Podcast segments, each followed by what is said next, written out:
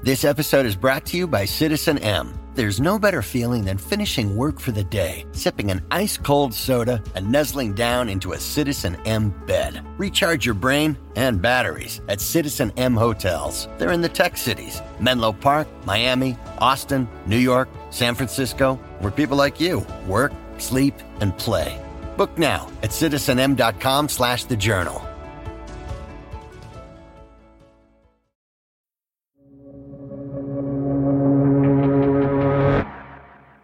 The Mormon Church asks followers to donate 10% of their income to the church every year. That money goes to doing things like building temples, sending missionaries around the world, and running daily operations. But the church, officially known as the Church of Jesus Christ of Latter day Saints, brings in more money each year than it needs to fund its operations. And the rest of that money is put into an investment fund. That fund has become one of the biggest in the world and very few people, including faithful Mormons, know about it. Its employees have to sign lifetime non disclosure agreements and are forbidden to talk about their work. But now, for the first time ever, in an exclusive interview with the Wall Street Journal, religious and financial leaders who run the fund agreed to speak publicly about it. Today on the show, what is the Mormon Church's fund and why is it so secret? Welcome to The Journal, our show about money, business, and power. I'm Ryan Knutson. And I'm Kate Linebaugh. It's Monday, February 10th.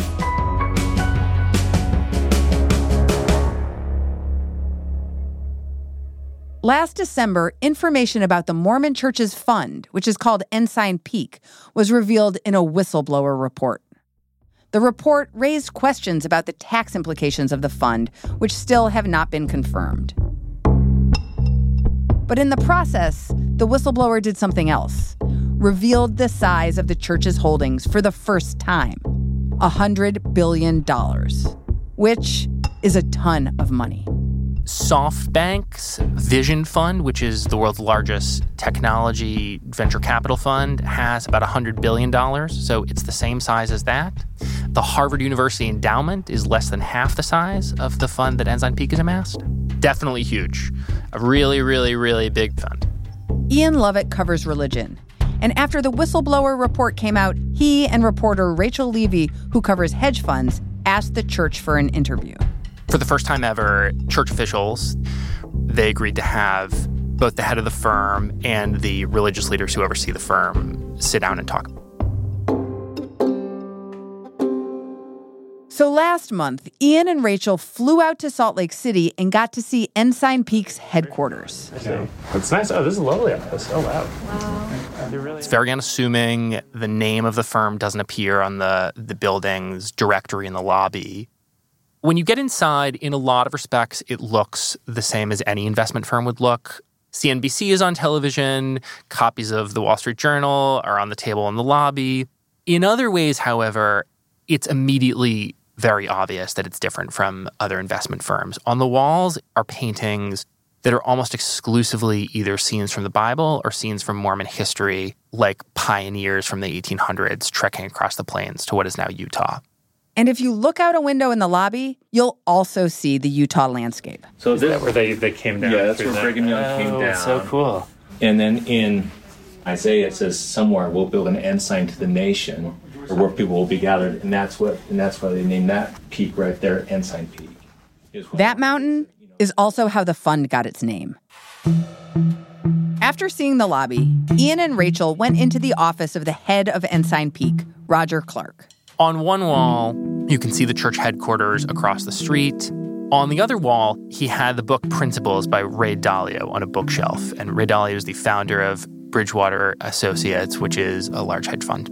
And he said that Ray Dalio and some others at that fund had been very influential in the way that people at Ensign Peak think about investing and think about the market.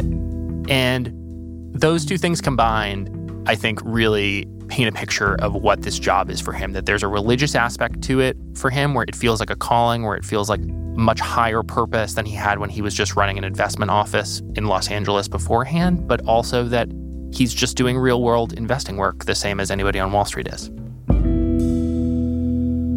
He actually keeps an ancient Roman coin and he called it a mite, which is a reference to the biblical story of the widow's mite. It was a small Roman coin. Oh, wow. That they would have paid paid their offerings in the that's so cool. And he does this because he said it's a reminder of the biblical story of a widow donated to the temple in Jerusalem, basically all that she had. So, anyway, it's just a reminder, I think, about the the purpose of the funds. Yeah. And, you know, many of the funds come from people who don't make a lot of money. Yeah.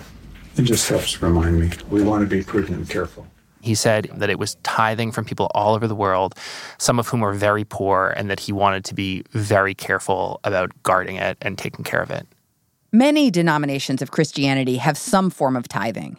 And for the Mormon church especially, tithes are central and come with more formality. Everyone is supposed to tithe 10% in the LDS church, no matter how much money you have. If you want to have what's called a temple recommend, which allows you to go into the Mormon temples, which are the holiest space in the religion. You have to tithe and you have to have an interview with a church official where you sort of tell them that that's what you're doing. No one audits you, but there's more pressure on Mormons to tithe 10%. Ian and Rachel wanted to know more about how tithing plays into the church's finances. But the officials wouldn't provide specifics on questions like how much the church gets in tithes what the church's budget is, and how much goes into Ensign Peak each year. When they asked church leaders why the numbers are so secret, they got one explanation from Bishop Gerald Caussé, who presides over the fund. On, on the, the, question of how much, we are not going to be able to answer all the questions that you ask about specific numbers. Okay. Those funds for us are sacred, and, and so the, the members of the church have a great faith in the fact that they are managed with great care and wisdom, and they are all only used for the purpose of the church. I cover the financial world. It is not common for investment pools of this size to not share how much money that they manage. So, what we can share with you, and thank you for your questions. The faithful members of the church donate several billion dollars a year, and those uh, those are tithes and offerings. So we treat them as sacred. We don't flaunt them. We don't throw them out uh, for public uh, review and, and, and critique. We treat them. But for all the secrecy, Ensign Peak invests its money pretty typically. Ensign Peak doesn't look that different from any number of large investment funds. They own about 40 billion in US equities. You know, they have more than 100 million in Apple stock, almost 100 million in Google stock, common things like that. Despite these similarities to Wall Street, there are also differences because of Ensign Peak's religious nature. For instance, the people who work there on the investment side are church employees and are compensated as such. They all could have made much more money doing very similar work on Wall Street or even at outside firms in Salt Lake City, but that they wanted to work for Ensign Peak because they saw it as a kind of religious calling. They believed in the work that the church is doing and they wanted to be part of that, and that was more fulfilling for them than just working as a money manager for a private company. This religious mission also applies to Ensign Peak's investments. The church for decades has preached various moral principles like staying away from alcohol, from tobacco, adult entertainment. And the fund follows these principles pretty diligently. They don't invest in any stocks that are related to alcohol or tobacco or other industries they don't approve of. What do you know about the breakdown of the fund's investments? Former employees said that about 70% of the money is liquid, and Mr. Clark confirmed that more than half is liquid. So, more than half of the money of this $100 billion fund is like in stocks or bonds or something. Yes, and they can basically liquidate most of it at any time if they want.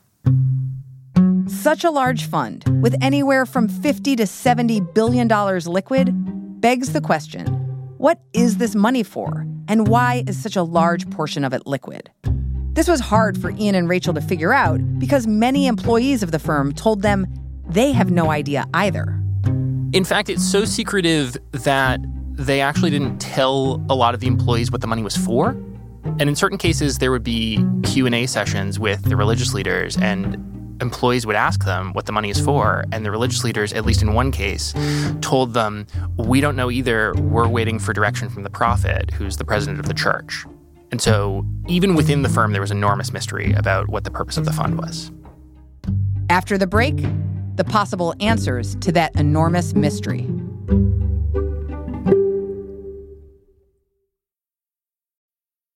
This episode is brought to you by Vonage. With Vonage Video API, your developers can easily create custom video experiences tailored to your business. Enhance every conversation with live video, whether it's delivering faster tech support, improving customer service, or enabling interactive meetings and events. Unlock the true video potential of your business. Discover how at Vonage.com. This episode is brought to you by Global X ETFs. Buzz around artificial intelligence is seemingly everywhere. Is your portfolio keeping up? Consider the Global X Artificial Intelligence and Technology ETF, ticker AIQ, which invests in dozens of stocks at the leading edge of this disruption. Investing involves risk, including possible loss of principal. Technology companies can be affected by rapid product obsolescence and intense industry competition. Before investing carefully, consider the fund's objectives, risks, charges, expenses, and more in the full or summary prospectus at globalxetfs.com. Read carefully. Distributed by SEI Investments Distribution Company. Welcome back. The Mormon Church does have an explanation for why it's keeping $100 billion in Ensign Peak. The explanation that church officials gave was that it's basically a rainy day fund, that at the moment, the economy is good, tithing revenues are strong. The, the tithing revenues are here. One day, the tithing revenues may not be there. Mm-hmm. And who knows when that's going to happen? Well, if something like that were to happen again, we won't have to stop missionary work. We won't have to stop building temples. We won't have to stop the humanitarian work. We won't have to close down the universities. We'll be able to do all the things that we're doing now because we're taking care of the resources. Mm-hmm. That's church that's officials say that they don't need this money to pay for the basic church expenses like the missionary programs and the temples and the universities that they own but that in the future they're expecting there will be another downturn and that they'll need the money just to fund basic church programs and that that will be especially true as they push into poorer areas where the tithing can't support their operations the way it can in the US. But we asked Roger Clark how much they dipped into Ensign Peak's reserves during the 2008 financial crisis and he said basically not at all. That instead what they did was cut the budget. $100 billion as a rainy day fund for a financial crisis seems awfully large when you used almost none of the money that you already had in 2008, which was the biggest financial crisis in almost 100 years. Some Mormons have raised another possibility for why the church is maintaining such a large investment fund a theory that's based on faith. Like other Christian religious groups, Mormons believe that there will be a second coming of Jesus Christ and that he will then rule on earth for a thousand years. But they also believe that as the second coming approaches, you're going to see more war, more earthquake, more hurricanes. There has been a lot of speculation that the fund is being saved for this period of hardship before the second coming. Several former employees said they heard Roger Clark reference the second coming in explaining what the purpose of the money in Ensign Peak was. The church denied this. They said that has nothing to do with it. Um, but people continue to think that that could be part of what the fund is for. Were you surprised that there would be a $100 billion fund for this kind of end of days scenario? Yes and no. On the one hand, the number itself is unbelievably jarring, especially with only 16 million Mormons. On the other hand, Mormons have been famous for a long time for sort of preparing for doomsday scenarios. The church, for many years, advised members to have at least a year supply of food, a year supply of water, a year supply of fuel, things like that. The church actually has an absolutely massive grain silo in Salt Lake City.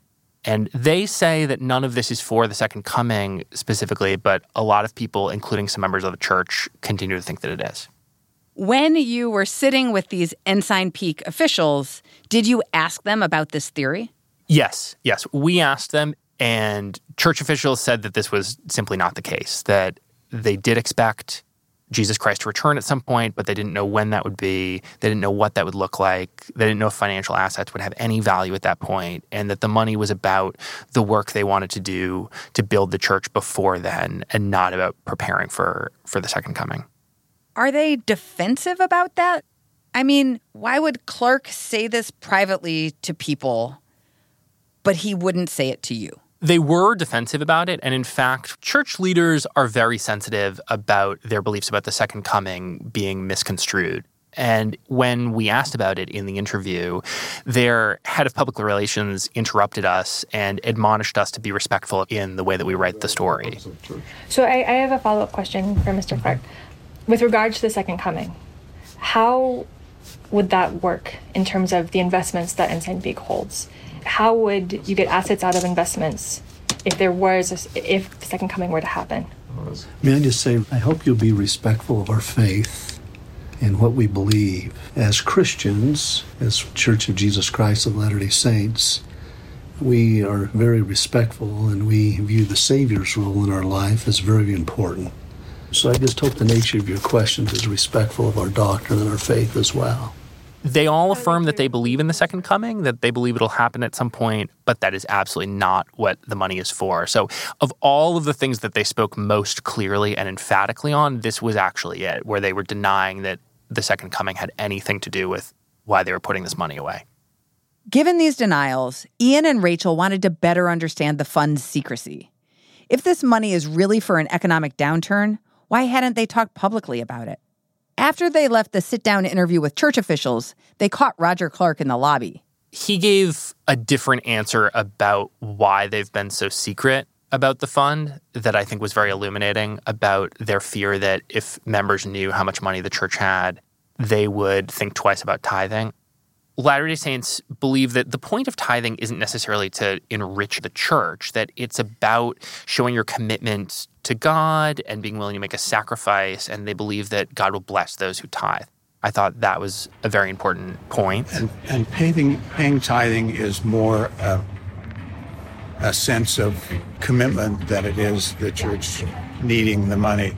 And so they never wanted to be in a position where people felt like um, you know, they they shouldn't make the contribution because the uh, church didn't need it. Yeah. Uh huh. So I think that may have played some part in it. During his trip to Salt Lake City, Ian went to a church to ask congregants about this concern that they would stop tithing because of the size of the fund. And it turns out they didn't feel that way at all. Everyone I found there was very supportive of the church. They sort of said, they were proud that the church had managed the money so well and that members were successful and were able to tithe in this way, and that they trusted the church to continue to manage it responsibly and they would continue to tithe 10% themselves. And the fact that there was this huge stockpile of money didn't change that in any way. Other Mormons Ian spoke to didn't have a problem with the fund in principle, but they wanted to see it used more immediately for charity. So, one of the people I spoke to is named Sam Brunson. He's a professor of tax law at Loyola University in Chicago. And he's very active talking and writing about issues in the LDS church as well. And so he said $100 billion is so much money that it could be used to solve some major real world problems. So, for example, he said they could put it towards helping eradicate malaria, or they could put it towards fixing the electrical grid in Puerto Rico, which was basically completely knocked out by the hurricane. Or alternatively, he said they could just change the way that the church thinks about tithing. What a number of people are saying is that the church already has so much money and that tithing doesn't have to mean donating to the Church of Jesus Christ of Latter day Saints, that it could mean donating to other charities, that it could mean work. And this is an idea that I've heard from a few people. It seems like news of this big fund is casting doubt for some Mormons about their tithing which kind of makes you wonder why is there so much secrecy? And what does the Mormon church stand to gain from it? After having reported on this, I am no closer to understanding than I was at the start what is gained by being so secretive about this fund. A number of people I talked to, members of the church, sort of said if the church would just come out and say openly, this is how much money we have, then it actually wouldn't be such a big deal. It would cease to be this kind of subject of intrigue that it is now. And that by continuing to not disclose what their holdings are, they've just made it this guessing game about just how rich is the Mormon church. And the church, in talking to us for this story, has started to answer some of those questions, but I don't think they have answered them to the satisfaction of all their members.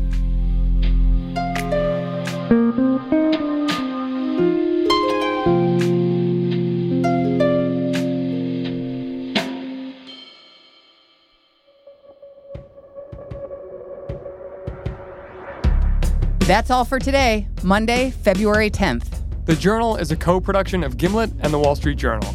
Special thanks to Rachel Levy for her reporting.